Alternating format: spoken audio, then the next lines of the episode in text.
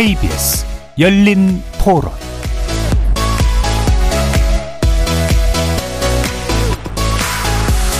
안녕하십니까. 케이비에스 열린토론 정준희입니다.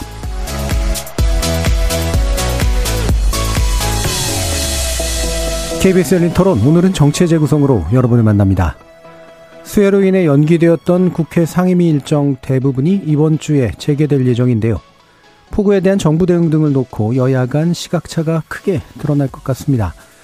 우선 내일 열릴 행안위에서는 경찰청과 소방청 등을 대상으로 충북 오송 지하차도 침수 사고 등 수해 참사와 관련된 현안 질의가 예정돼 있는데 야당이 재난 컨트롤 타워의 부재를 다루겠다고 하면서 이에 대한 정부의 답변 그리고 여당의 대응이 어떨지 궁금해집니다.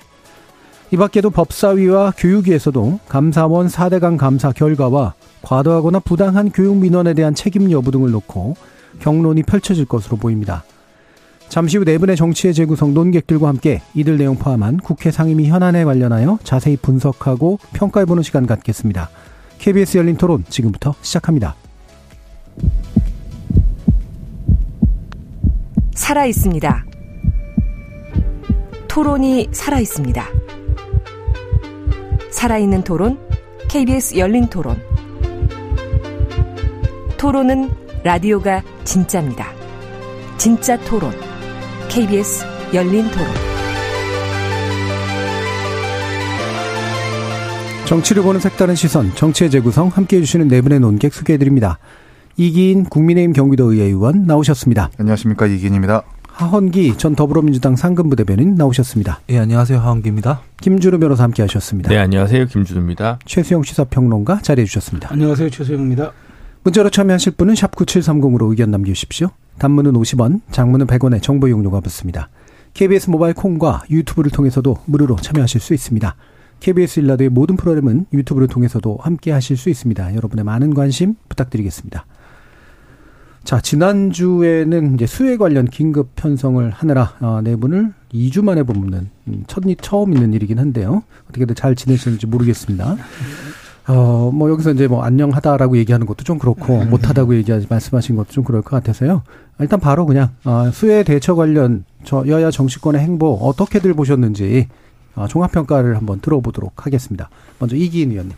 예, 우선은 뭐 민주당은 이제 야당이니까 야당의 공세에 대해서는 차치를 하고 이번에 가장 큰 사고가 있었던 오송, 뭐 청주나 충북지사 그리고 또 집권 여당이 우리 당이기 때문에 우리 당의 대처에 대해서 좀 말씀을 드리자면 우리가 선거 때 무한 책임을 진다고 얘기를 하잖아요. 네. 그런데 이제 지금 와서 보이는 뉴스들 보면 갑자기 뭐 관할이 아니다. 음. 그리고 뭐 뭐라고 했죠? 뭐 수해 때 되니까 내가 가봐야 바뀌는 건 없다. 뭐 이런 식으로 지금 망언이 흘러나오고 있는데 이건 정말 비판받은 일이라고 저는 생각을 하고요. 이번 충북지사 같은 경우에도 이 순서를 정할 때 괴산댐 원류 현상 때문에 거기 있었다. 예. 어, 그런 집행부 공무원의 우선순위 판단에 있어서 어, 그런 것이고 어, 오송에 있어서는 뭐 대처 잘 못했다. 죄송하다. 이렇게 하면 끝날 일인데 음. 뭐 한두 명 사상자가 발생 할 줄만 알았다. 한두 명으로 끝날 줄 알았다. 뭐 가봐야 바뀔 일은 없다. 이런 얘기를 하는 건 그럴 필요가 없거든요. 네. 사실 이런 것들은 국민들한테 굉장히 비판받아야 될 일이라고 생각을 하고 오송 지하차도 사건에서도 이 주변에 그 이 제방이 무너진다라는 그 신고가 한 스물네 차례 들어왔다고 해요. 네.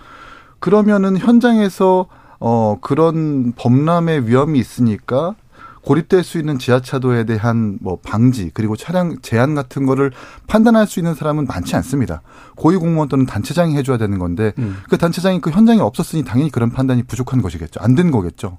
이런 거에 있어서 뭐 내가 권한이 없다. 뭐 가봐야 바뀔 일 없다. 이렇게 얘기하는 것은 선거 때 얘기했던 이 무한 책임과는 다소 거리가 있는 부분이기 때문에 정부 여당으로서 절, 적절치 않은 어, 행위라고 생각을 하고 여기에 있어서도 중앙당도 뭐 이 침수 피해 현장에서 박수를 유도한다든지 음. 아니면 뭐 여의도 연구원장이라고 하는 사람은 내비게이션 탓을 하고 전 이런 부분에 있어서 지금 정부 여당이 우리 당이 국민의 안전과 이런 대책에 있어서 도대체 어떤 인식을 가지고 있는지 좀 궁금합니다. 네. 예. 이렇게 말씀드리고 싶습니다. 예. 이게 이제 올바름과 그렇지 못함의 문제도 있고 적절함과 또 그렇지 못함의 문제도 있을 텐데 메시지 관리에 관련. 그러니까 이제 하다못해 지방의원도 네. 뭐 어떤 수해 피해라든지 사고 현장에서 집행부 공무원한테 요청할 수 있는 권한이 조금이라도 있습니다. 네.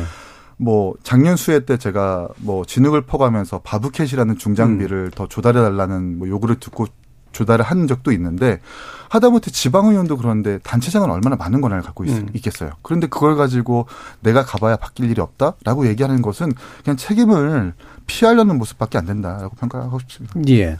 어 그러면 그 최수영 평론가님이 보시기에 네. 이게 제 어, 책임을 지겠습니다라든가 제 책임입니다라고 말하는 것 자체가 이제 적절하고 올바른데. 안 그러는 이유가 뭘까에 대해서 이제 궁금해하실 분들이 좀 계실 것 같아서 그러니까 배경도 좀, 네. 좀 말씀 주세요. 일단 저는 뭐 가장 중요한 건 선출직이든 선출직이지 네. 않든 어쨌든 공직을 수행하기 위해서는 저는 가장 먼저 중요한 건 공감 능력이라고 생각합니다. 네. 그러니까 우리 조선시대에도 목민관들에게 왕이 가르치고 지시하는 바가 시민 여상 그러니까 백성을 볼 때는 내 상처를 보듯대하라고 음. 가르칩니다. 그렇게 그렇게 해서 이제 목민관들이 지역에 내려가서 지역의 수령들이 백성들을 이제 돌보게 되는 거죠.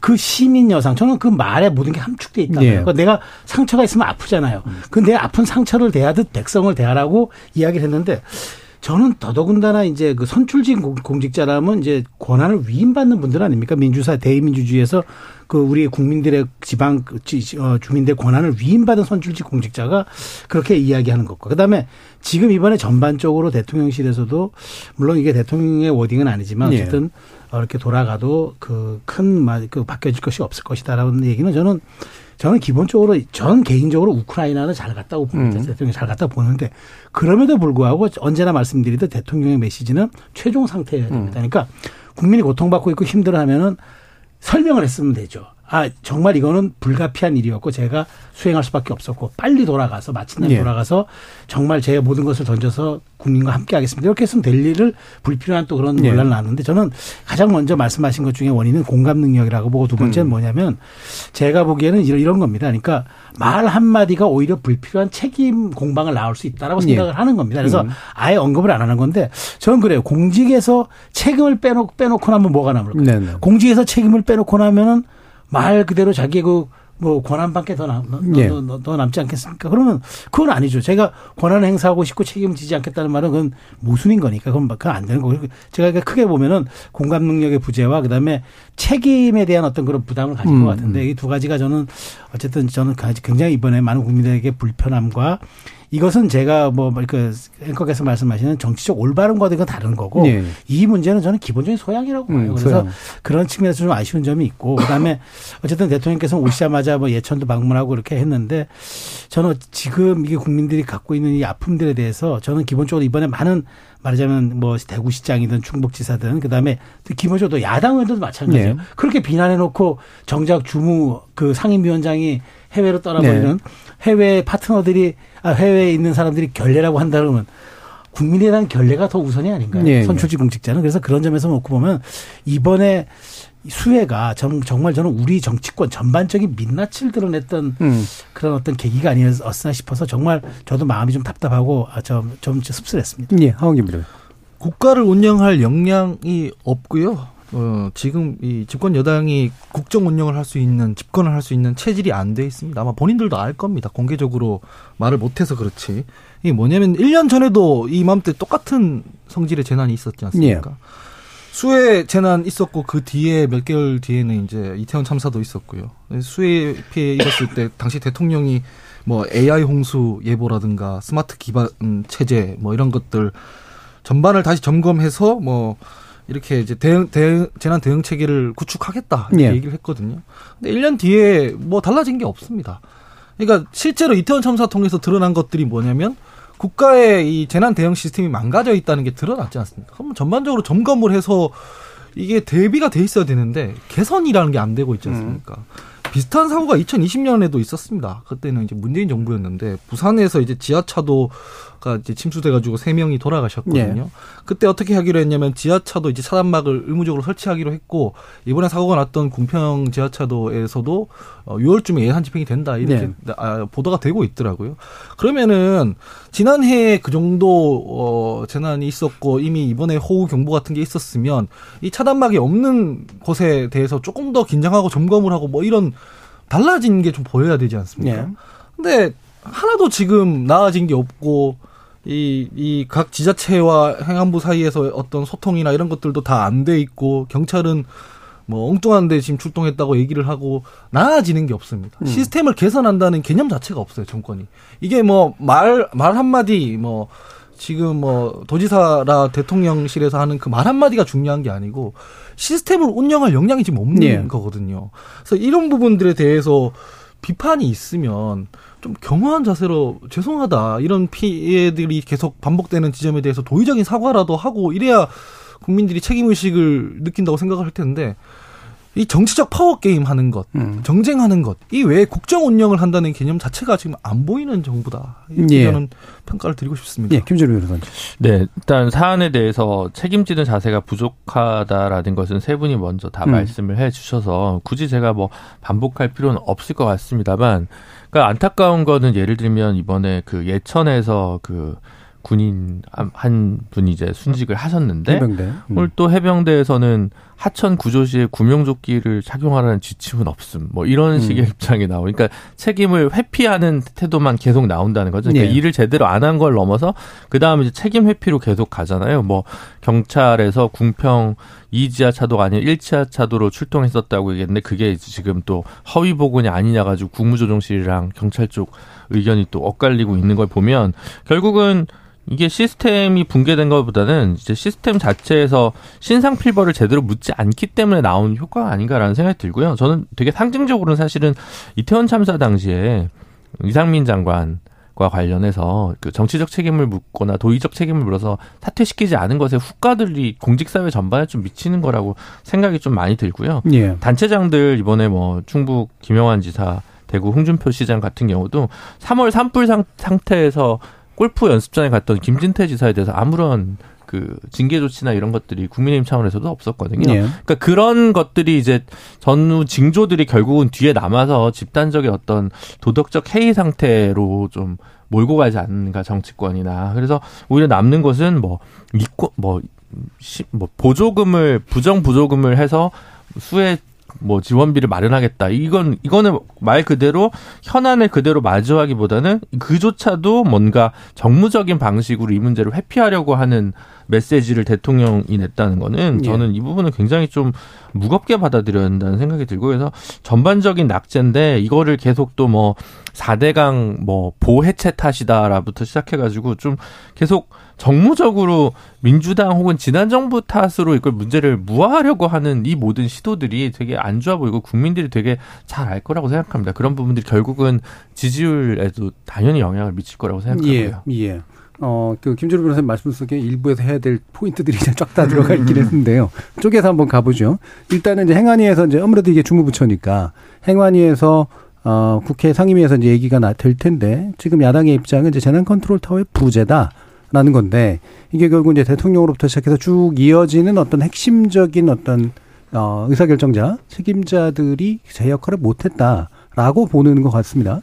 이 부분에 대해서 일단 어떤 쟁점인지 한번 하헌기 부대변인 말씀 주시죠. 일단 뭐 아까 우크라이나 관련한 것은 일단 뒤에 나올 거지만 이 사건 이 시간 순서대로 보면은 납득 안 되는 점들이 너무 많습니다. 네. 오송 궁평 이 지하차도 오전 여덟 시 사십 분쯤 침수가 됐는데 그 전에 침수 사고 발생한 네 시간 삼십 분 전에 이미 금강 호수통제소에서 홍수경보를 발령했다고 하잖아요.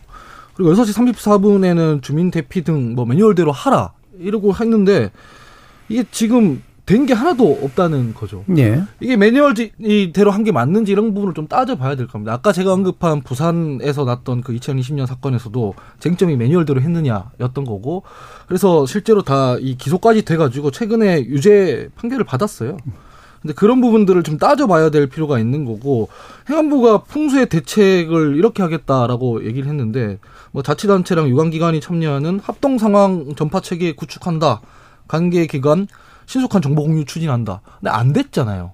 이게 안 됐으면 왜 안 됐는지도 좀 그 상임위에서 따져봐야 될 것 같고, 그래서 모르겠습니다. 저는 아까 김준우 변호사님 말씀 잘 해주셨는데 이게 스스로 책임지는 사람들이 없으니까 뭐 일선 공무원들만 결국 뭐 또 수사를 한다 뭐 이런 식으로 지금 나오고 있는 거지 않겠습니까? 근데 네. 그런 식으로 이 처벌을 해도 아, 이 계산이 안 돼요.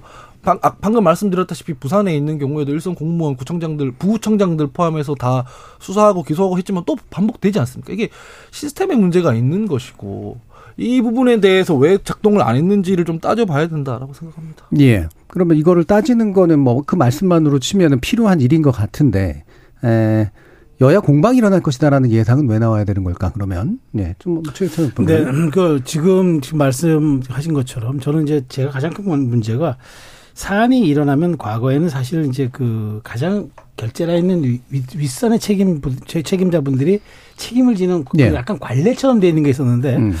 이제 정부 들어서 이제 윤석열 대통령께서 아니 그렇게 뭐 그냥 구체 뭉뚱그려서 그냥 윗사람이 책임지는 이런 모습보다는 딱딱 정말 자기의 권한과 네. 책무에 따라서 거기에 대한 걸 다 하지 못했을 때 책임 묻는 게 맞다.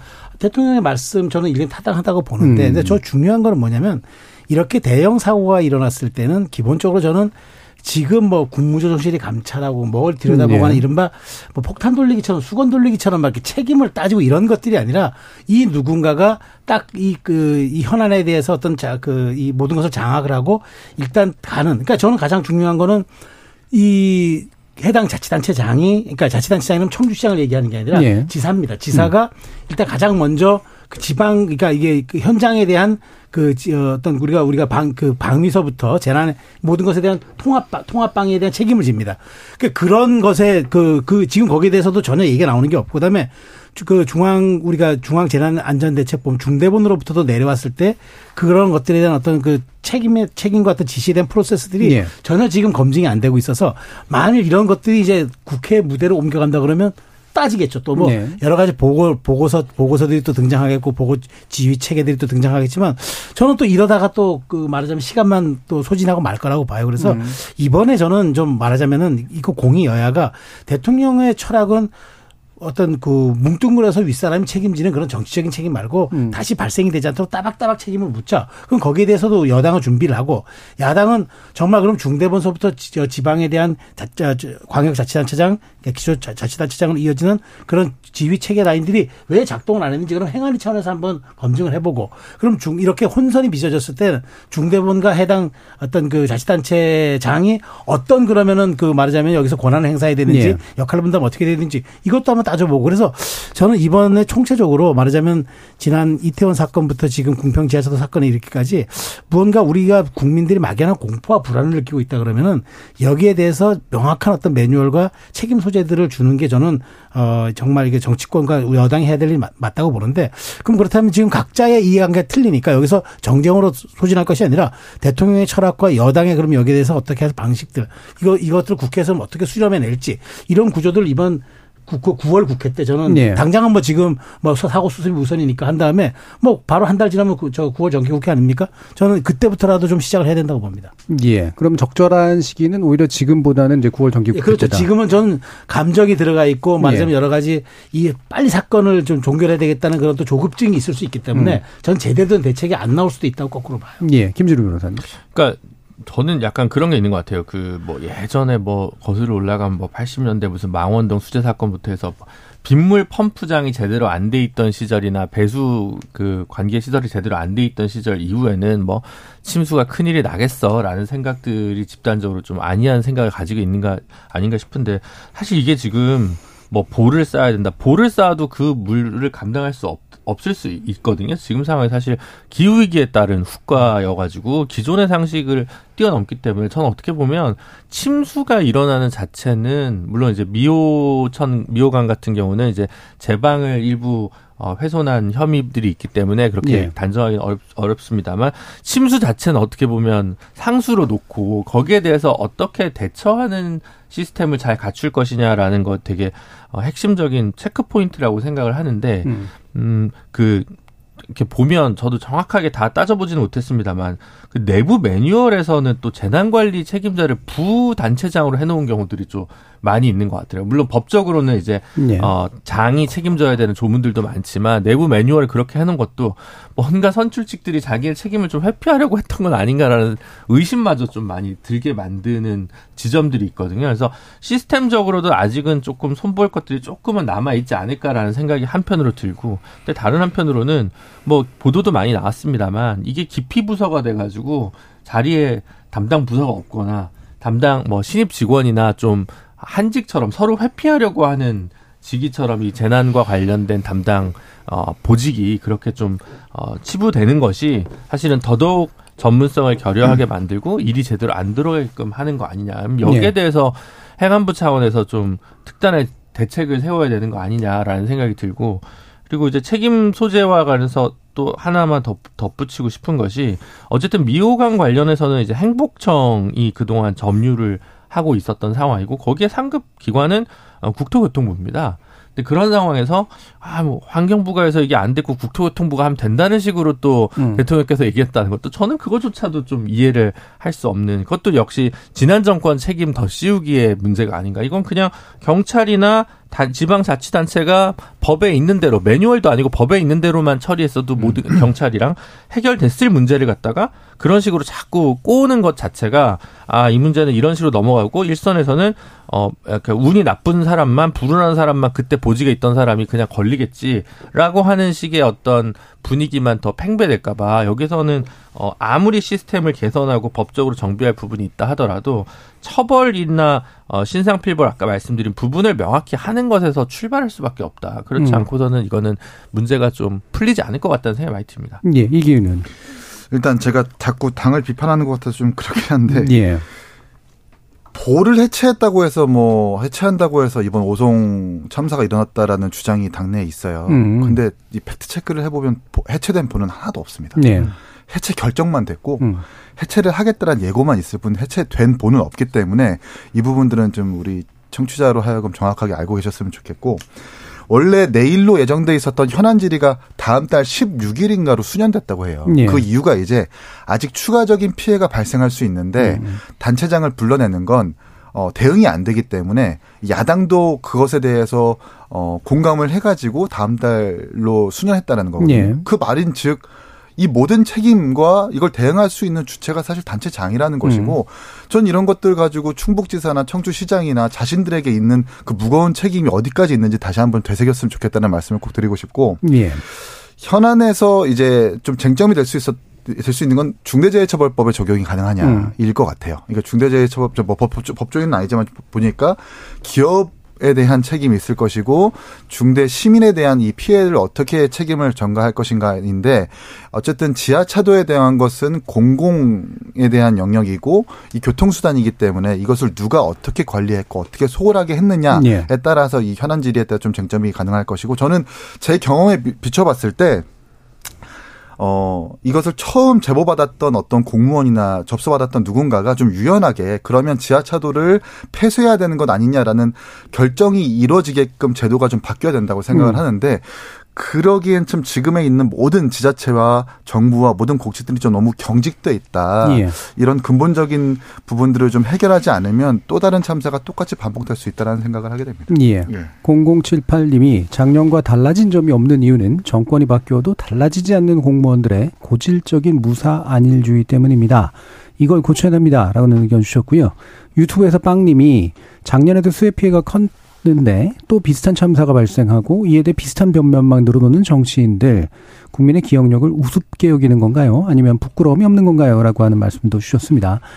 자, 그러면 이게 지금 아직까지는 이제 또 이제 실제로 추가 수혜가 있을 수도 있고, 어 그래서 단체장을 중심으로 해서 이제 도대체 어떤 시스템이 문제고 누가 어떤 방식으로 책임을 지는 게 맞는가에 대해서는 좀 더 이제 시간을 두고 짚어봐야 될 건 맞는 것 같은데, 지금 시점에서 이제 대통령, 뭐 총리 또는 각부 장관이나 이런 도지사나 이런 사람들 선에서 어떤 식으로 이 부분에 대한 발언을 했어야 되는가, 또는 사과라든가 이런 것들의 필요성이 또 일부 있었던가에 대해서 김준우 변호사님 어떤 의견이신가요? 네, 그 대통령께서 좀 그 조치를 인사 조치를 하면서 대국민 사과나 이제 위로의 말을 전하는 것이 맞다고 생각합니다. 뭐 저는 확인해 보진 않았지만 최소한 뭐 충북 경찰청장이라든가 경찰청장이 음. 좀 과도하다면 뭐 이런 몇 곳에 그 대통령이 직접 단체장에 대해서는 인사 조치를 할 수 없으니까 네. 그 부분에 대해서는 반드시 필요할 거라고 생각이 좀 들고요. 그리고 어 뭐 예를 들면 지금 홍준표 시장에 대해서 또 이제 징계 개시가 당에서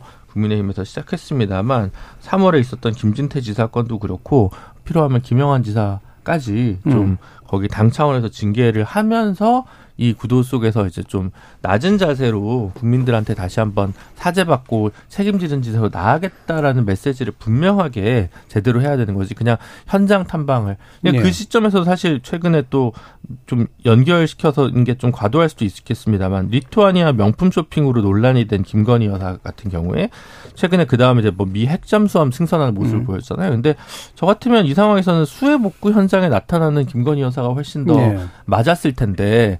김정숙 여사도 많이 하던 그 어, 활동을 왜 김건희 여사는 하지 않는가. 음. 그런 것만 봐도 정무적인 메시지 관리 차원에서도 지금 어, 대통령실이 뭔가 어, 조율되지 않고 감각을 잃어버린 게 아닌가 예. 싶습니다. 그 얘기가 나와서 지금 여론조사 결과 하나 말씀드리고 더, 더 이어가 보면요. 리얼미터가 미디어트리뷴 의뢰로 지난 십칠일에서 이십일일 사이 닷새간 전국 만 십팔 세 이상 남녀 이천오백삼십이 명을 대상으로 조사한 결과인데 긍정평가, 윤 대통령에 대한 긍정평가가 일 점 오 퍼센트포인트 떨어진 전주보다 삼십육 점 육 퍼센트포인트로 집, 아, 퍼센트로 집계됐고요.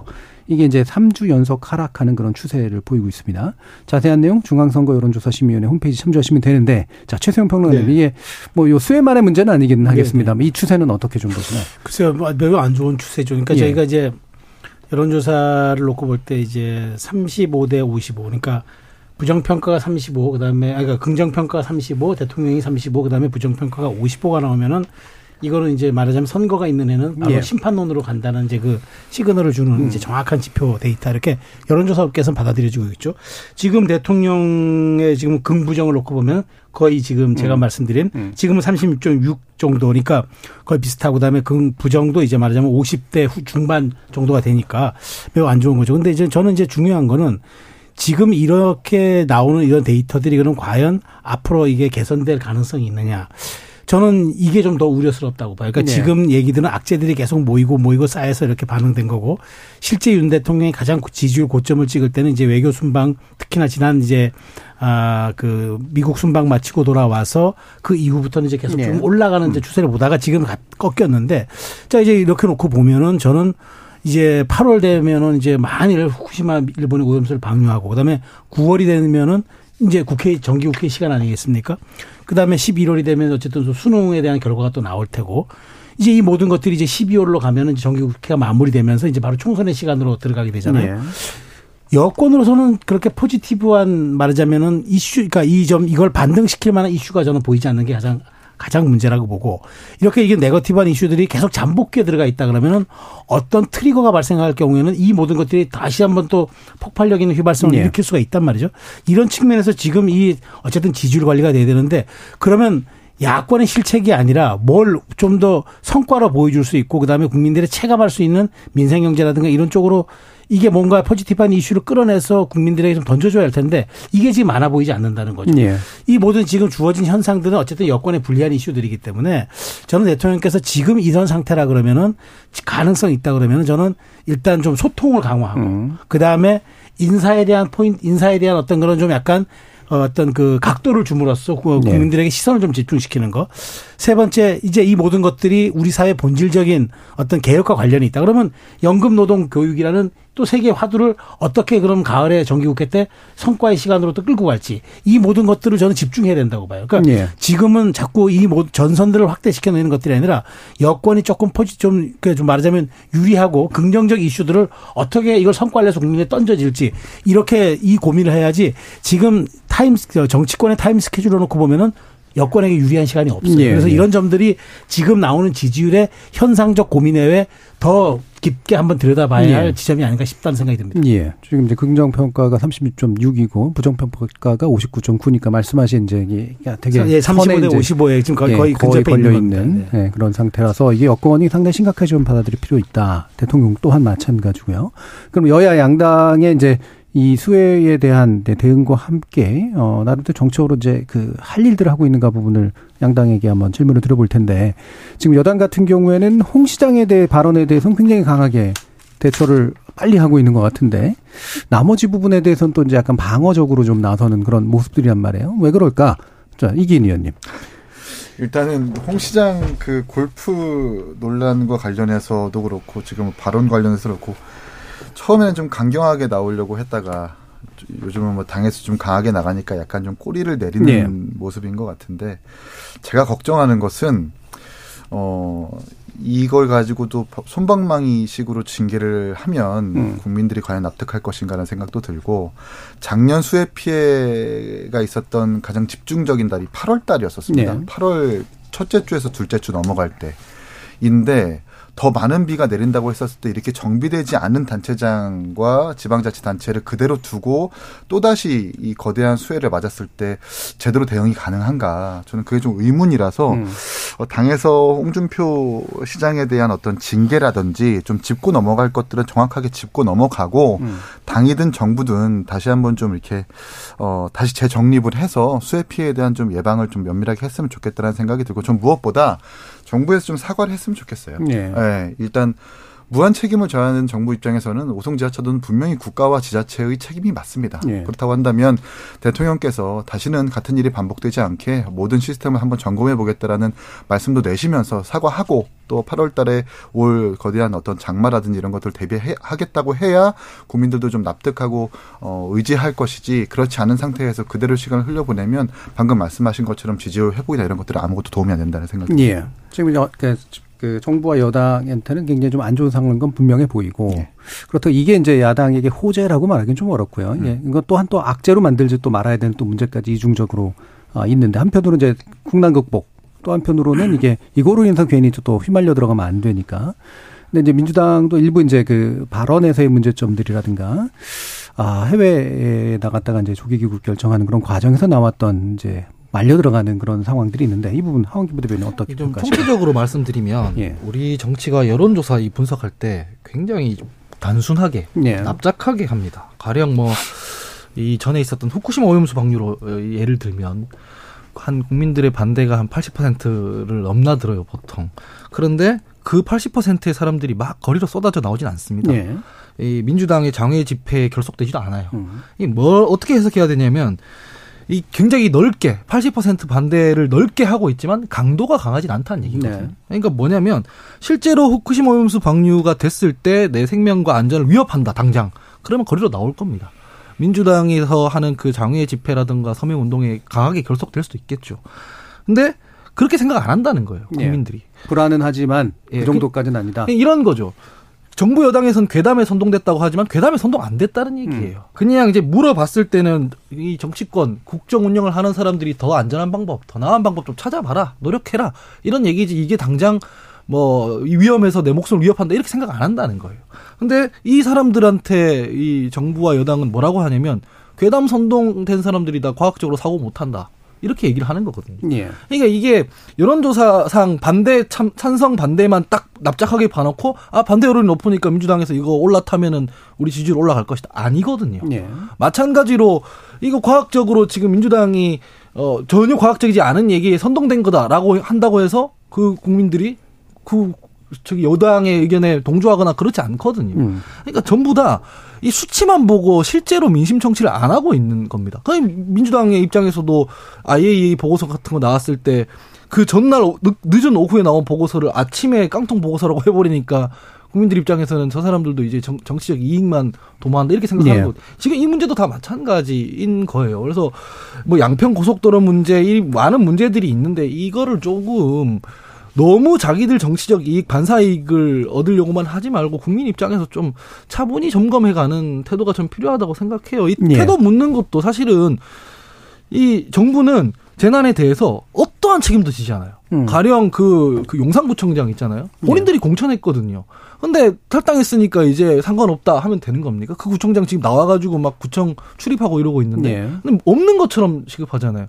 그러니까 책임 있는 자세를 안 보이는 거에 대해서 어, 여당이 할 말 못하게 지적할 수 있거든요. 예. 근데 굳이 그거를 재난을 빗대서 막 부적절한 얘기로 센 얘기하고 막 이러다가 오히려 국민들 질타나 받고 이렇게 되는 거죠. 그러니까 이, 이 부분에 대해서 민주당이 어, 좀 기본으로 돌아갈 필요가 있다라고 저는 음. 생각을 합니다. 예. 방금 말씀 주신 이제 후쿠시마 오염수 관련 이제 국민 반대 여론 팔십 퍼센트 정도 얘기가 나와서 그거에 가장 근사한 여론조사 결과 하나 말씀드리면 한국갤럽이 지난달 이십칠일에서 이십구일 자체 조사한 결과고요.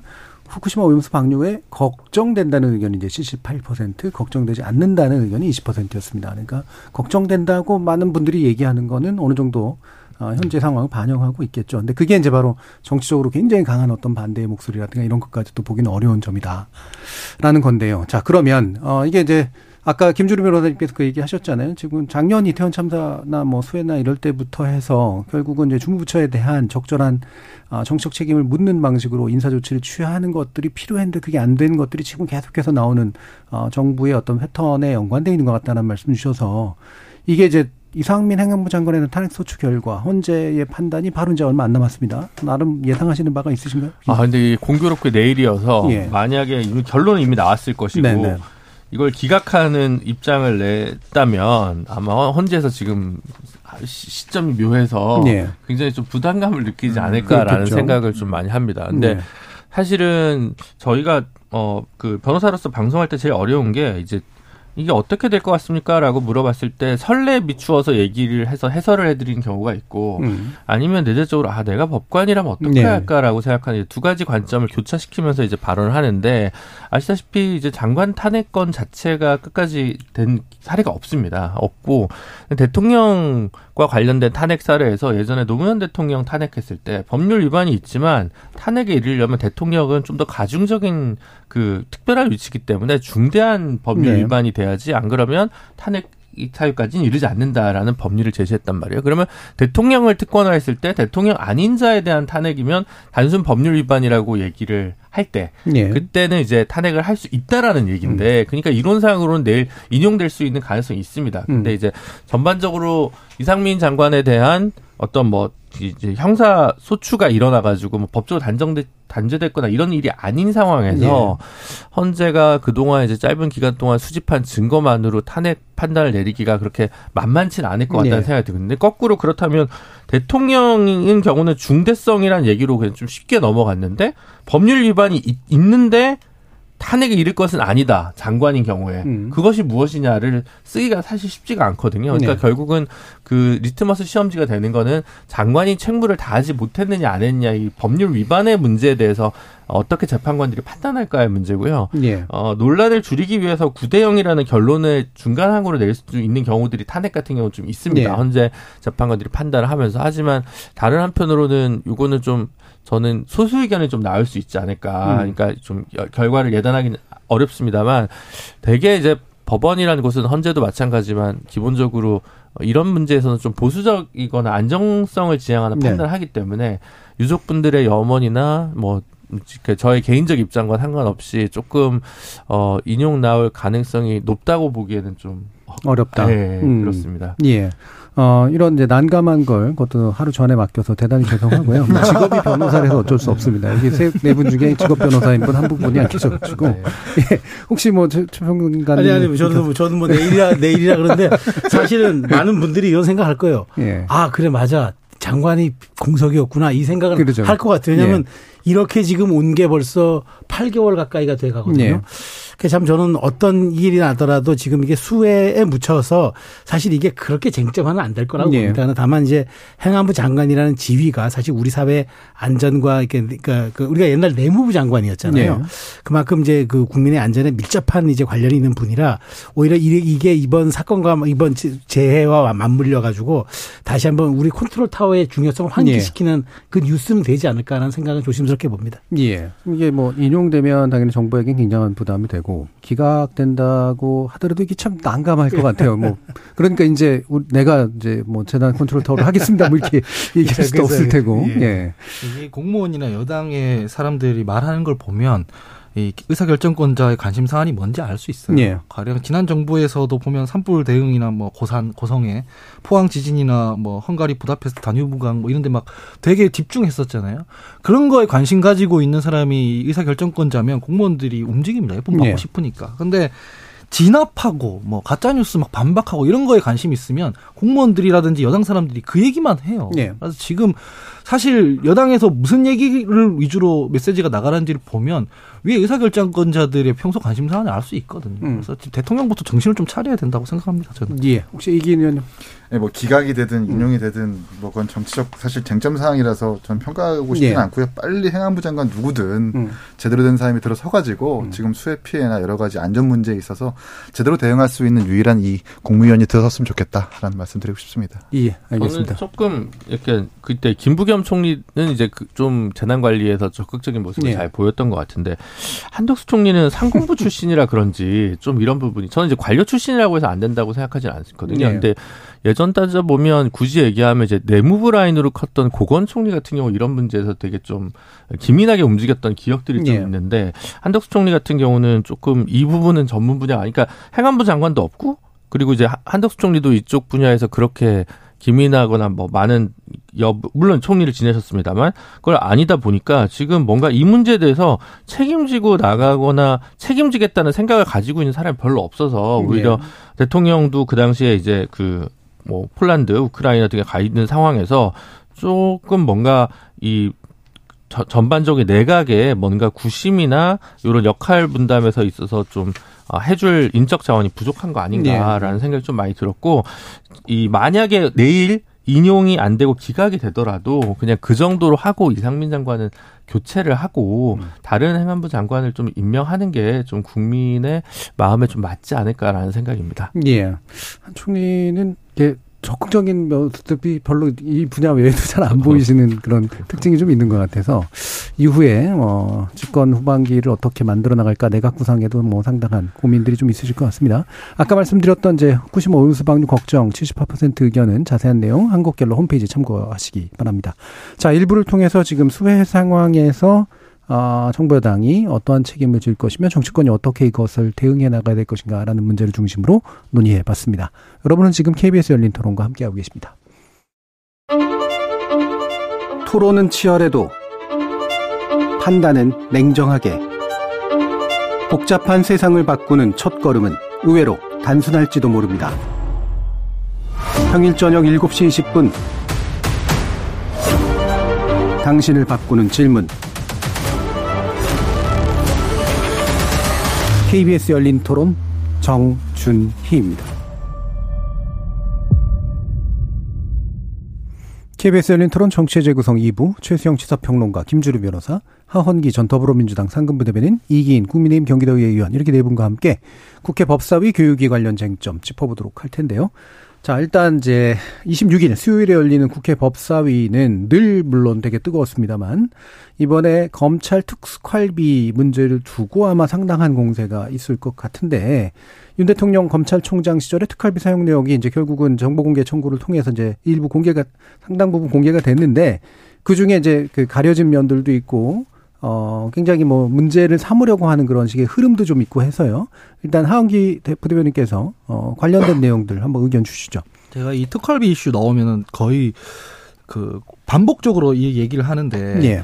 지금 정치권이나 언론에서 특활비라는 걸 다룰 때 팩트에 맞게 얘기하는 경우가 좀 드물어요. 그러니까 뭐냐면은 제가 국회 사무처에서 근무했었거든요. 예. 국회 사무총장실에서 이 근무 시작하자마자 이 특활비 이슈에 직격탄 맞아가지고 음. 대응했던 기억이 있는데 알아보니까 특활비라는 건 애초에 이 사용 내역이나 영수증이 없어요. 음. 특활비라는 개념이 뭐냐면 영수증 없이 사용할 수밖에 없는 뭐 국가 안보에 관련된 사항이나 수사에 관련된 사항에 현금 써야 될 때가 있으니 그거 그냥 그 기관의 담당 재무관이 특활비 수령자한테 건네주고 수령했음 끝입니다. 예. 그 위에 뭐 아무 남는 게 없어요. 정보공개 청구를 해도 누가 수령했는지는 나오겠죠. 그 영수증이 있을 테니까. 근데 어디 사용했는지는 안 나와요. 왜? 없으니까. 없, 없게 돼 있어요. 그게 그냥 특활비라는 예산의 성질인 겁니다. 예. 그래서 그걸 공개하라고 아무리 얘기해도 공개가 안 되는 거예요. 왜냐하면 숨기는 게 아니라 없어요. 그 없이 쓰라고 나온 돈이거든요. 예. 그래서 저는 특활비 이거 걸핏하면 이게 지금 이슈가 되곤 하는데 왜 돈 이렇게 쓰냐고. 차라리 특활비를 없애든가 음. 아니면 특활비라는 개념의 이 돈을 규모가 너무 크다면 좀 뭐 각 기관별로 좀 재검토를 해가지고 뭐 저기 검찰총장한테 주는 방식이 아니라 각 직원별로 뭐 뭐 배분하게 하든가 이 제도를 개선하는 식으로 가야지. 특활비 이거 줬는데 왜 안 썼 왜 이거 공개 안 하냐라는 건 이 예산이 어떤 성질의 것이고 어떻게 집행되는지를 모른다는 고백이 지나지 않거든요. 예. 사실은 이거 아무리 국정 뭐 감사라든가 현안 질의에서 털어도 안 나와요. 없기 때문에. 그래서 이 계속 문제가 이 반복되는데 이럴 거면 차라리 이 제도를 좀 바꾸자. 국회사무처 그때 어떻게 했냐면 특활비 그냥 없애고 거의 상당 부분을 없애고 뭐 운영비라든가 영수증비를 예. 할 수 있는 성질의 예산으로 바꿨거든요. 그런 식으로 조금 생산적인 논의로 이어졌으면 좋겠다라는 생각입니다. 예. 그러니까 특활비라고 하는 것의 성격 자체가 어, 구체적으로 뭔가 용처를 밝히지 않는 암행성을 위주로 한 예산이기 때문이다라는 건데, 자, 이 부분에 대해서 어느 정도까지 그러면 제대로 문제를 삼고 이제 제도적인 대안을 마련해야 된다고 보시는지 김준우 변호사님. 근데 이게 아마 어 저도 이제 그 자료를 직접 본 게 아니라 보도만 봐서 좀 조심스러운데. 네. 이제 특활비라는 것은 이제 우리 하헌기 부대변인 설명대로 맞는데 이게 지금 업무 추진비는 원래 증빙을 하도록 돼 있고 네, 네. 좀 섞여 있는 것 네, 같더라고요. 네. 정보공개 대상이 된 부분들도. 그러니까 업무 추진비도 예를 들면 밤 열한 시 이후엔 쓸 수 없도록 돼 있고 음. 뭐 몇 가지 규제가 있을 거예요. 그래서 어떤 거는 검찰에서 내줬는데 시간이 지워져 있고 액수만 있다거나 술집 가게에 이름이 상호가 저, 네. 지워져 있다거나 이러다 보니까 조금 오남용 우려. 그다음에 이제 어 그냥 지역, 그러니까 지청이나 뭐 고등검찰청에 그냥 이렇게 엔 분의 일 개념으로 이렇게 쭉 내려보내니까 실제로는 그냥 그게 어 기관장이 판공비처럼 예전 표현들 하면 쓰는 그냥 뭐 경조사비로 쓰고 뭐 뭐로 쓰고 이런 식일 수도 있겠다는 생각이 들거든요. 근데 그게 음, 왜 이 조직만 이렇게 크냐. 이 조직은 수사기관이라고 해서 특활비라고 해서 진짜 필요할 때 쓰라고 준 돈인데 실제로는 그냥 용돈이나 생활비의 보조 개념으로 좀 많이 사용됐다고 네. 하면 이거는 좀 어, 정리가 필요하지 않나라는 생각이 들고요. 일단 저는 기본적으로 자료를 줄 때 법원 판결에 부합하게 과연 정말 정보를 공개한 거냐라는 것부터 좀 아마 이제 국회 현안 질의 시간에 좀 물어봐야 될 거라는 생각이 들고, 두 번째로 실질적으로 이 정도면 어 뭔가 판공비나 이런 식 뭐랄까 그 생활비 보존 형태로 그냥 어 n분의 일로 나눠준 액수가 굉장히 많아 보이는데 네.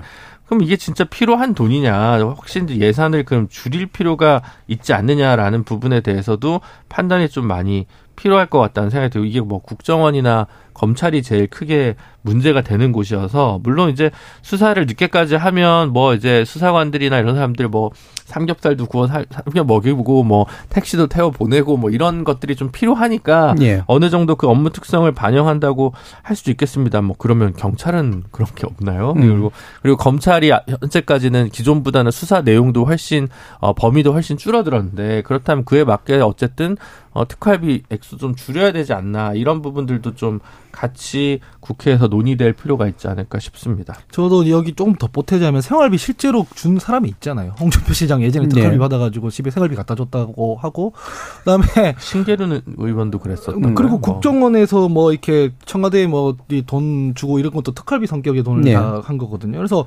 암행에 필요한 직무의 범위를 먼저 국회에서 점검을 하고 거기에 맞게끔 예산을 책정해야지, 그냥 이렇게 특활비 막 수 막 천문학적인 액수 주고 나눠서 하고 이런 식으로 계속 반복이 되니까 공개 비공개 논쟁이라는 이 좀 비생산적인 얘기로 이어지는 거고 계속 반복되는 거고 이런 거거든요. 그래서 업무의 범위부터 좀 우리가 점검을 했으면 좋겠다라고 생각합니다. 예. 근데 저는 저 이 이제 이십육 일 열리는 이 여기에서 이제 이 얘기가 나오겠죠. 나오긴 나오겠는데 예. 이제 이 얘기 이제 민주당 이제 입장, 야당 입장에서는 이제 윤 대통령의 공정과 상식 뭐 이런 걸 예. 이제 공격 포인트로 삼아서 이제 이 문제를 꺼낼 것 같은데, 저는 이 문제가 지금도 지금 지금 총장도 윤석열 총장 이전의 총장도 전 다 이 문제에 대해서 자유롭지 못하다고 보기 네, 때문에 네. 이 문제가 저는 쟁점은 되겠지만 그렇게 핫하게 안 갈 것 같고 오히려 한동훈 장관의 태도와 한동훈 장관의 최근의 행적이 더 저는 더 이제 말하자면 야당 의원들이 문제 삼을 수 있다고 봐요. 그래서 이 문제가 두 말하자면 이제 그 수면 위로 올라와서 논, 논, 논, 논쟁은 되겠지만 이 문제에서 윤 대통령이 타격받을 수 있는 전 그 뭐 그렇게 음. 타격점 없으리라고 보고 오히려 여기에 대한 태도 이 답변에 대한 한동훈 장관의 태도라든가 음. 최근에 여러 가지 어, 어떤 행제, 그러니까 행동에 대해서 야당 의원들이 오히려 그쪽을 공격 포인트로 삼아서 법사위가 더 뜨겁게 전 진행될 가능성이 있다고 보고 예. 이 문제가 또 이제 그 말하자면은 이제 한 그 이상민 장관 그, 그 결론 이후에 또 나오는 법사이기 때문에 오히려 그 약간 이 특활비 외적인 요소들이 예, 예. 오히려 더 뜨겁게 저는 이슈를 달구지 않을까라는 예측을 조심스럽게 합니다. 예, 본질은 특활비라기보다는 예. 이제 그거로 둘러싼 대응과 어떤 분위기 예, 이런 것일 것이다. 예, 이기인 의원. 제가 시의원 재직 시절에 이재명 시장의 업무 추진비를 가지고 끝까지 쫓아가서 뭐 행정소송까지 뭐 제기한다고 했었고 막 그랬었거든요. 제 원칙은 그겁니다. 모든 공직자 혹은 나라의 녹을 먹는 모든 뭐 수사관이든 검사든 그것이 단체장이든 시장이든 국민의 세금으로 썼으면 투명하게 공개되어야 된다는 게 제 원칙이에요. 예. 그거는 여당과 야당을 가리지 않습니다. 근데 지금 보도를 보니까 하루에 오천만 원씩 썼던 뭐 증빙 자료까지 나오고 있는데 글쎄요. 저는 아주 구시대의 악습 그리고 이런 증거들이 아직까지 남아있다고 생각을 해요. 뭐 예. 당연히 비밀을 지켜가면서 외교 또는 수사가 이루어져야 되겠죠. 그러나 영수증은 남겨놔야죠. 어떻게 썼는지는 공개하진 못하더라도 기관에서 확보는 하고 있어야 되는데 그것조차 없다라고 얘기하는 것 자체가 음. 우리나라에서 지금 얼마나 이 수사기관의 돈이 어떻게 흘러가는 그리고 어떻게 쓰이는 것들이 얼마나 엉망으로 지금 관리되고 있는 나라를 지금 보여주고 있는 거라고 생각을 하고 검찰의 지금 여러 가지 이미지 쇄신을 위해서 노력들을 많이 하고 있습니다. 유튜브에서 뭐 검찰 나우라는 유튜브 채널을 통해 가지고 충주시 홍보맨을 불러가지고 뭐 내부의 사무실을 보여주기도 하고 검찰 이모티콘을 카카오톡에서 뿌려주기도 하는데 아니 이런 폐쇄적인 이런 특수활동비에 대해서 모호하게 자료도 없다 그리고 하루에 오천만 원 쓴 것에 대해서 증빙도 안 된다라고 예. 얘기를 해버리면 그런 모든 노력들이 사실 되게 헛된 거라고 생각을 하기 때문에 방금 세 분이 말씀해 주신 것처럼 정확하게 업무 분장도 명확하게 되어야 될 것이고 아무리 비밀이라 하더라도 증거, 그걸 기, 뭐 아주 기초적인 영수증 이런 것들은 충분히 남겨서 국민들을 납득할 수 있는 정도의 증빙은 되어야 된다라고 음. 생각을 합니다. 그리고 좀 짜증나는 부분이요. 이 문, 윤석열 대통령은 문재인 정부의 검찰총장이었지 않습니까? 네. 그때 그 민주당 예산 편성권을 갖고 있었지 않습니까? 그리고 검찰개혁한다고 엄청 난리를 쳤지 않습니까? 그럼 본인들이 좀 그 부분에서 집권하고 있을 때 이 점검을 하고 고치고 이랬으면 좋은데 이 지금 특활비 가지고 공개 비공개 붙으면 이걸 국민들이 합리적으로 보겠습니까? 사실 아니지 않습니까? 그래서 좀 이 보편 다수의 대중들을 설득할 수 있는 의제로 좀 좁혀 들어가서 논의했으면 좋겠다는 생각이 듭니다. 이게 제일 어려운 구습은 그런 것 같아요. 예전에 대법원도 이게 몇 년 전에 한번 기사로 크게 났을 때 제일 많이 받아간 사람이 비서실장으로 돼 있더라고요. 그럼 제, 제가 추측컨대 이거는 조기, 조화, 화환 경조사 예. 그로서 제 썼을 것 같거든요. 그러니까 우리 문화가 그러다 보니까 기관장이 뭐 봉투든 조기든 조화든 보내야 되는데 그럼 조기를 보내도 운송료가 들어가고 그러면 전국에 얼마나 많습니까? 법원 공무원 얼마나 많고 검찰 공무원 얼마나 많습니까? 이게 지금 바뀌지 않는 문화가 사실은 또 상당 부분 국민의 세금으로 좀 그런 특활비나 업무 추진비라는 이름으로 쓰이는 부분이 있을 것 같아서 그 부분이 참 아마 어, 누구도 못 건드리고 난감해하는 부분으로 예. 좀 남아있지 않을까 싶습니다. 근데 심지어 이런 거는 운영비나 업무 추진비로 돼요? 제가 예. 알기로. 하헌기 부대변인께서 많이 알고 있는 건 알겠는데 너무 많이 발언을 하셔가지고 네, 제가 여기서 정리를 하겠습니다. 자, 김진희님께서 모든 돈은 사용처가 있을 테니 그 면면을 밝히는 게 맞고 밝힐 수 없다면 없애는 게 맞다고 봅니다. 이게 뭐 오늘 나온 이야기 속에서의 상당 부분의 견해 이신 것 같고요. 유튜브에서 냉장고님은 검찰뿐 아니라 경찰, 국회의원, 국무위원 등 특활비 받는 모든 것 전수조사하는 게 형평에 맞다고 봅니다라는 의견도 주셨습니다. 자, 그러면 오늘 사실 이 주 만에 하다 보니까 다룰 게 많은데 상임위 건들이 지금 한 세 건 정도 남았는데 일단 환경부 건은 좀 짧게라도 좀 보죠. 어, 감사원 사 대강 감사 결과를 두고 이제 여야가 맞부딪힐 것 같은데 이게 또 기존 정부 문제까지 겹치면서 또 좀 이상한 방식으로 이게 후에 대응과는 좀 무관한 방식으로 좀 가지 않을까 싶은데요. 이기인 의원님 좀 의견 주시죠.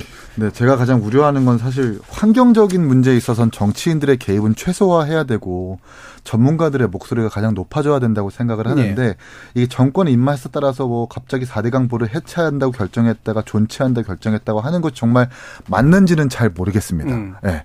다만 이제 제가 현장에서 느낀 것은 지난 정부에서 사실 조금 소홀히 했던 부분은 있어요. 지류나 지천 그리고 하천에 대해서 퇴적된 퇴적물들을 거대한 비용을 들여가지고 준설하는 준설 작업에 대해서는 사실 소홀한 부분이 있었기 때문에 이런 부분들이 수해 피해에 적지 않게 영향을 미친 것 같은데 이런 부분들은 좀 어떤 정치적 혹은 또 사회적 공감대가 이루어지면 빨리 좀 조속히 이루어졌으면 좋겠고 예. 무엇보다 이렇게 뭐 사 대강과 관련해서 정치인들의 목소리보다는 전문가들의 목소리 더 부각됐으면 좋겠다는 생각을 합니다. 예, 아까 환경부 얘기 또 김준우 변호사님 열심히 해주셨는데 한번 말씀 주시죠. 그러니까 지금 감사원이 음. 관련해가지고 사 대강 관련해서 벌써 다섯 번째 감사인데 감사원의 감사 결과는 뭘 정권의 코드에 따라 있, 매번 바뀌죠. 네, 있어서 진짜 저는 감사원 공무원분들이 굉장히 참 힘든 직업을 택하셨다라는 생각이 좀 많이 들거든요. 근데 이게 지금 경제성 평가에 있어서 조금 부당한 부분이 있다라고 얘기를 감사원이 낸 건데 예. 그게 그럼 감사원의 그 결과와 환경부에서 발표하는 보호 해체를 전면 백지화하겠다는 취지의 발언과 바로 연결되는 건지 모르겠거든요. 음. 그럼 감사원 결과에 쫓아면 그럼 경제성 평가를 다시 하면 되는 문제지 이걸 바로 넘어가면 예전에 핵발전소 관련해서 문제됐던 그 문재인 정부에서 잘못했다고 여당에서 비판하는 부분이랑 똑같이 재방송을 이쪽 편에서 하는 거라서 예. 저는 뭐 감사원 결과를 일단은 그 자체로 신뢰하더라도 환경부의 최근 그 움직임은 너무 많이 나간 거 아니냐 음. 경강부에 한 거 아니냐 이런 생각이 좀 많이 들어서 뭔가 좀 헛다리를 짚었다라는 생각이 많이 듭니다. 예, 최상봉 이번 감사원 결과를 보면은 어쨌든 문재인 정부 이제 보해체 작업을 할 때 그 결론을 내릴 때 사실 상당 부분 이제 말하자면 제척된 사람들도 많고 네. 그다음에 이제 명단이 오고 갔던 그런 흔적들도 있고 그다음에 특정하게 사 대강이 찬성됐던 사람들은 결국 의사결정 과정에 위원으로 이촉되지 못한 그런 음. 사례들도 있어서 어쨌든 이 부분은 좀 명쾌히 밝혀질 필요가 있고 왜냐하면 이렇게 정치적으로 결정이 되다 보니까 지금 뭐 김준우 변호사 얘기했지만 다섯 번째 지금 감사잖아요. 네. 그러다 보니까 이게 정권이 바뀔 때마다 정권 입맛에 맞는 자꾸 이런 오해를 불러일으킬 게 없어서 정말 저도 안타까운데 그럼에도 불구하고 이 부분을 한번 우리가 꼭 짚어봐야 될 거는 지금 치수 치수 얘기하잖아요. 근데 지금 우리가 예전에는 집중호우식이었는데 이제는 우리가 생소한 극한호우라는 네. 말이 등장하지 않습니까? 서울에도 극한호우가 등장하고 지방에도 극한호우가 등장하는 이 시기에 치수 정책이 과연 정권의 입맛에 따라서 이렇게 가야 하는지 저는 네. 이거는 이제 정말 본론적인 문제를 한번 제기할 때가 왔다고 보고요. 저는 이 부분이 국민의 생명, 생명과 안전 더더군다나 치수는 뭐 예전부터 고래로부터 제왕 덕목 중에 하나였기 네. 때문에 이런 부분들에 대해서는 저는 이제 더 이상 여, 좀 그러니까 정치권이 공방을 안 했으면 좋겠어요. 물론 감사 결과가 나왔으니까 지 내년에 그 지금 기, 저, 저기 뭐 재정 재정부는 기획재정부는 이제 저 지리주천 사업에 대해서 예산을 반영하겠다고 예. 지금 공언한 상태 아니겠습니까? 그러니까 이 부분 어쨌든 이제 올 연말에 예산 편성을 가지고 이제 여야가 다시 한번 얘기를 할 텐데 올해 저희가 눈, 눈으로 보지 않았습니까? 이런 점들을 감안해서 이제는 극한호우 시대에 접어들었기 때문에 음. 치수 문제에 대해서는 좀 제발 좀 이건 좀 그 말하자면 정쟁의 소지를 좀 뛰어넘는 그런 통큰 합의를 좀 이루어졌으면 좋겠습니다. 예. 그러니까 저도 뭐 지류지천 준설 작업 필요하다면 해야 된다고 생각하는데 보는 원래 가뭄 관리를 예. 위한 목적이고 지금 이번에 폭우로는 그 보에서 저수위를 훨씬 뛰어넘는 거거든요. 음. 그럼 보를 더 파야 된다는 얘기. 음. 그러니까 보로는 이 문제가 해결이 그렇구나. 안 된다는 거고. 예. 그러니까 저는 가끔 범람하는 거는 어쩔 수 없을 수도 있다. 음. 다만 그를 통한 인재를 최대한 막는 방식이 무엇이냐를 고민해야 되지 않냐라는 생각이 많이 한다는 예. 겁니다. 음. 사 대강 관련해서 말씀 주신 것처럼 감사가 이미 지난번에 네 번이나 있었는데 과연 정권의 입맛에 따라 바뀌었냐라고 물으면 전 거기에는 동의를 예. 못합니다. 일 차 감사 이명박 정부에서 있었던 그거를 제외하면 치수, 그러니까 홍수 예방이랑 뭐 수자원 확보, 수질 개선 부분 이 중심으로 보면 긍정평가보다는 부정평가가 더 많았어요. 그 이명, 그때 이명, 평가는 감사원에? 예, 예, 예. 일 차 이명박 정부에서 있었던 것만 좀 긍정평가였고 예, 예. 박근혜 정부 출범하기 전에 있었던 그 설치된 보호, 설계 기준 이런 거는 제대로 검증 없이 시공해서 뭐 피해가 발생될 것 같다고 네. 이런 부정평가가 더 많았고 그래서 박근혜 정부 때도 뭐가 생겼었냐면 사대강 조사평가위가 따로 구성되기도 했었습니다. 네네. 그때 막 그 환경부 장관이 나와서 막 반론하고 그랬거든요. 그래서 사실은 감사원 결과는 처음 빼고는 문재인 정부에서나 박근혜 정부에서나 부정평가가 더 많았습니다. 네. 그런 상황이고 지금 이제 이 감사원 평가가 좀 뒤집어진 건데 그러면 본인들이 예전 박근혜 정부 때부터 했었던 그 감사원 결과는 뭐였냐 이거 제가 질문 드리고 싶은 거예요. 음. 지금 이제 이 정권 입맛 따라 바뀐 거거든요. 그래서 저는 이거를 지금 여당 의원님들이 뭐 국정 조작을 넘어선 국정농단이다 이렇게 얘기를 하는데 네. 그렇게만 바라볼 일은 이제 아닌 것 같다라는 음. 생각이 들고 실제로 지금 여기서도 말씀 주신 것처럼 정권 바뀔 때마다 이 자꾸 평가가 바뀐 게 말이 되냐라고 말씀 주시고 있지만 실제로 그 찾아보면은 그렇진 않다. 이게 좀, 좀 객관적이고 전문적인 관점에서 좀 볼 필요가 있는 것 같다라고 생각이 듭니다. 예, 알겠습니다. 자, 남은 시간 동안 이제 교육의 문제는 좀 더 얘기를 해봐야 될 것 같아가지고요. 어. 지금 이제 서희초 초등학교 교사 관련 문제가 있기도 하고, 근데 이게 좀 이상한 방향으로 좀 튀고 있는데, 한쪽에서는 이제 진보교육감의 인권조례 문제다라고 여당은 이제 이 문제를 놨고, 상대, 반대편에서는 이제 원래는 또 초기에는, 어, 이런 이제 부당한 민원을 했던 쪽이 좀 뭔가 이렇게 그 힘이 막강한 쪽 아니냐, 지금 여당하고 연관된 사람 아니냐, 이런 식으로 또 얘기가 막 나오면서 이 문제가 갑자기 커져버렸잖아요. 근데 확실히 이제 지금 교원의 아, 어떤 나름대로 이제 적절한 교권을 발휘하고 또 학생들의 인권도 충분히 존중될 수 있는 이 교실 환경을 만드는 건 굉장히 중요한 문제라서 갈대를 잘 잡아 나가야 될 것 같은데 이 부분 이기인 의원님 먼저 좀 의견 주시겠어요? 네, 일단은 너무 안타까운 일이고요. 그 우리 당에서 진보 교육감이 문제다. 그리고 진보 교육감과 종북 종북 뭐라 그랬죠? 정부에서는 종북 주사가 만든 예, 예. 뭐 학생 인권조례가 문제다. 뭐, 예. 무슨 생각하는지 잘 모르겠어요. 음, 음. 그리고 학생인권 조례를 좀 읽어봤는지 잘 모르겠습니다. 학생인권 조례 저 아무리 봐도 문제는 없어 보이거든요. 뭐 학생이 폭력으로부터 자유로울 권리 그리고 휴식을 취할 권리 뭐 등등이 보장되는 것인데 이걸 이것 때문에 뭐 교권이 침해되고 이번 사태가 벌어진 것이다라고 하는 건 전 너무 무리한 정치적 공방이 아닌가라는 예. 생각이 들고 저는 정말 이렇게 정치적 공방보다 더 중요한 것은 진짜 필요한 대안이 무엇인가를 고민해야 되는 것이라고 좀 보는데 지금 저도 학, 학교, 학교에서 이제 시의원을 재임할 때 학교 폭력위원장을 한 적이 있었습니다. 예. 결국 그거예요. 학교 폭력이 일어나거나 그랬었을 때 강제 전학이나 사회봉사로 이어지는 그 극단적인 징계밖에 없는 것인데 음. 그 중간에 어떤 대안은 없는 것인가. 음. 그리고 교사들이 겪는 학부모와의 직접 소통으로 인해서 파생되는 문제점들. 예. 그러니까 학교는 보육기관이 아니잖아요. 교육기관인데 어느새부턴가 민원을 제기하는 학부모들의 민원을 살펴보면은 아니 학교에서는 선생님들이 엄마잖아요. 이런 얘기를 하는 민원들이 음. 상당히 많다는 거예요. 그런데 네. 정확하게 구분해야 되는 것은 교사들은 교육을 가르치는 사람이지 보육을 해주는 사람이 아니기 때문에 네. 어, 학생인권 조례가 문제다라고만 지적하지 말고 진짜 교사들의 업무 분장이 어떠한가를 다시 한번 환기를 시키고 또 정말 필요한 상담사가 배치되어야 한다면 상담사를 어떻게 배치해야 할 것인지 그리고 교장의 역할은 무엇인지에 대해서 업무를 명확히 하고 그것을 정확하게 공감시키는 것이 제일, 제일 가장 중요할 것이다 이렇게 생각합니다. 예, 최수영 부님. 그러니까 지금 사실 이제 대통령께서도 오늘 이제 좀 지방자치단체 조례를 좀 보완할 필요가 예. 있다는 얘기를 또 말씀하셨는데. 근데 과연 진짜 이게 저도 이 학생 인권 조례가 좀 과도한 측면이 있다고 보는데 이게 문제의 본질일까요? 저는 그렇게 네. 보지 않아요. 우리 정말 문제의 본질은 이렇게 극한 경쟁을 낳은 우리 교육 환경이고 그다음에 네.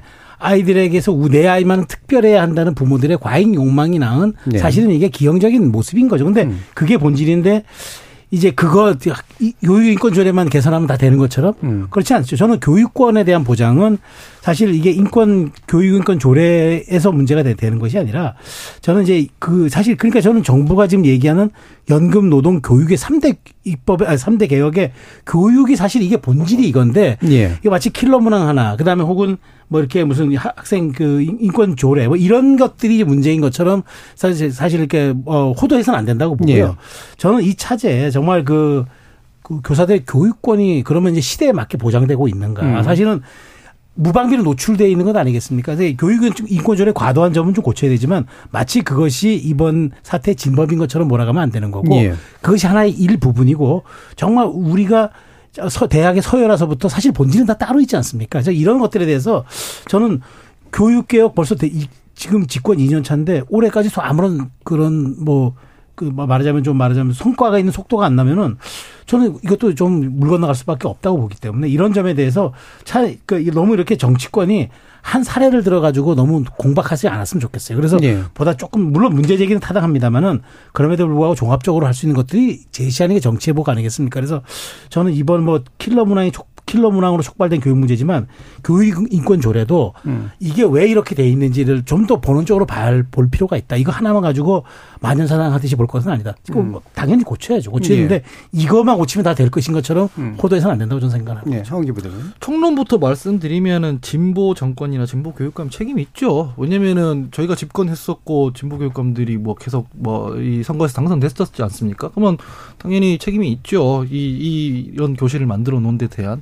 도의적인 차원에서 그렇게 말씀할 수 있는 것 같은데 학생인권 조례가 문제다라는 건 동의가 잘 안 돼요. 예. 제가 이거 사건 터지고 주변의 교사들한테 좀 취재를 해봤는데 교실에서 이 학생들한테 쌍욕 듣는 게 그냥 우습대요 이제. 예. 왜냐하면 그 상황에서 뭐라고 제지하거나 말릴 수 있는 방법이 없대요. 현장 매뉴얼은 그냥 듣고 넘기는 거래요. 뭐 애들 둘이가 싸우고 있는데 그걸 세게 잡거나 뭐 이런 일이 있었을 때 뭐 학부모가 이거 아동 학대로 뭐 고소를 하면 실제 들어가 이게 기소가 되기도 한데 네.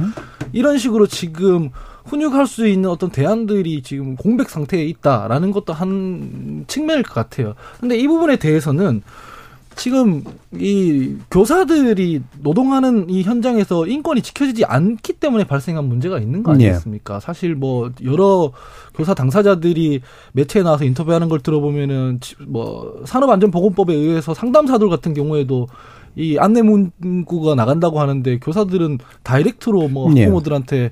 임신하지 마라 이런 얘기까지 듣는데요. 그러면 과연 이게 교사의 직무 범위가 맞는지 이런 것까지 소화해야 되는지 이런 걸 좀 따져볼 필요가 있는 거죠. 근데 이거를 너무 정치적으로 좌파 우파 소환해가지고 얘기를 하면은 문제가 풀릴 리가 없지 않습니까? 예. 그래서 저는 이런 것들을 교사도 선생님이라는 존재이기 이전에 이 일하는 사람이다라는 전제를 먼저 깔고 제도를 좀 논의를 할 필요가 있다라고 생각합니다. 예.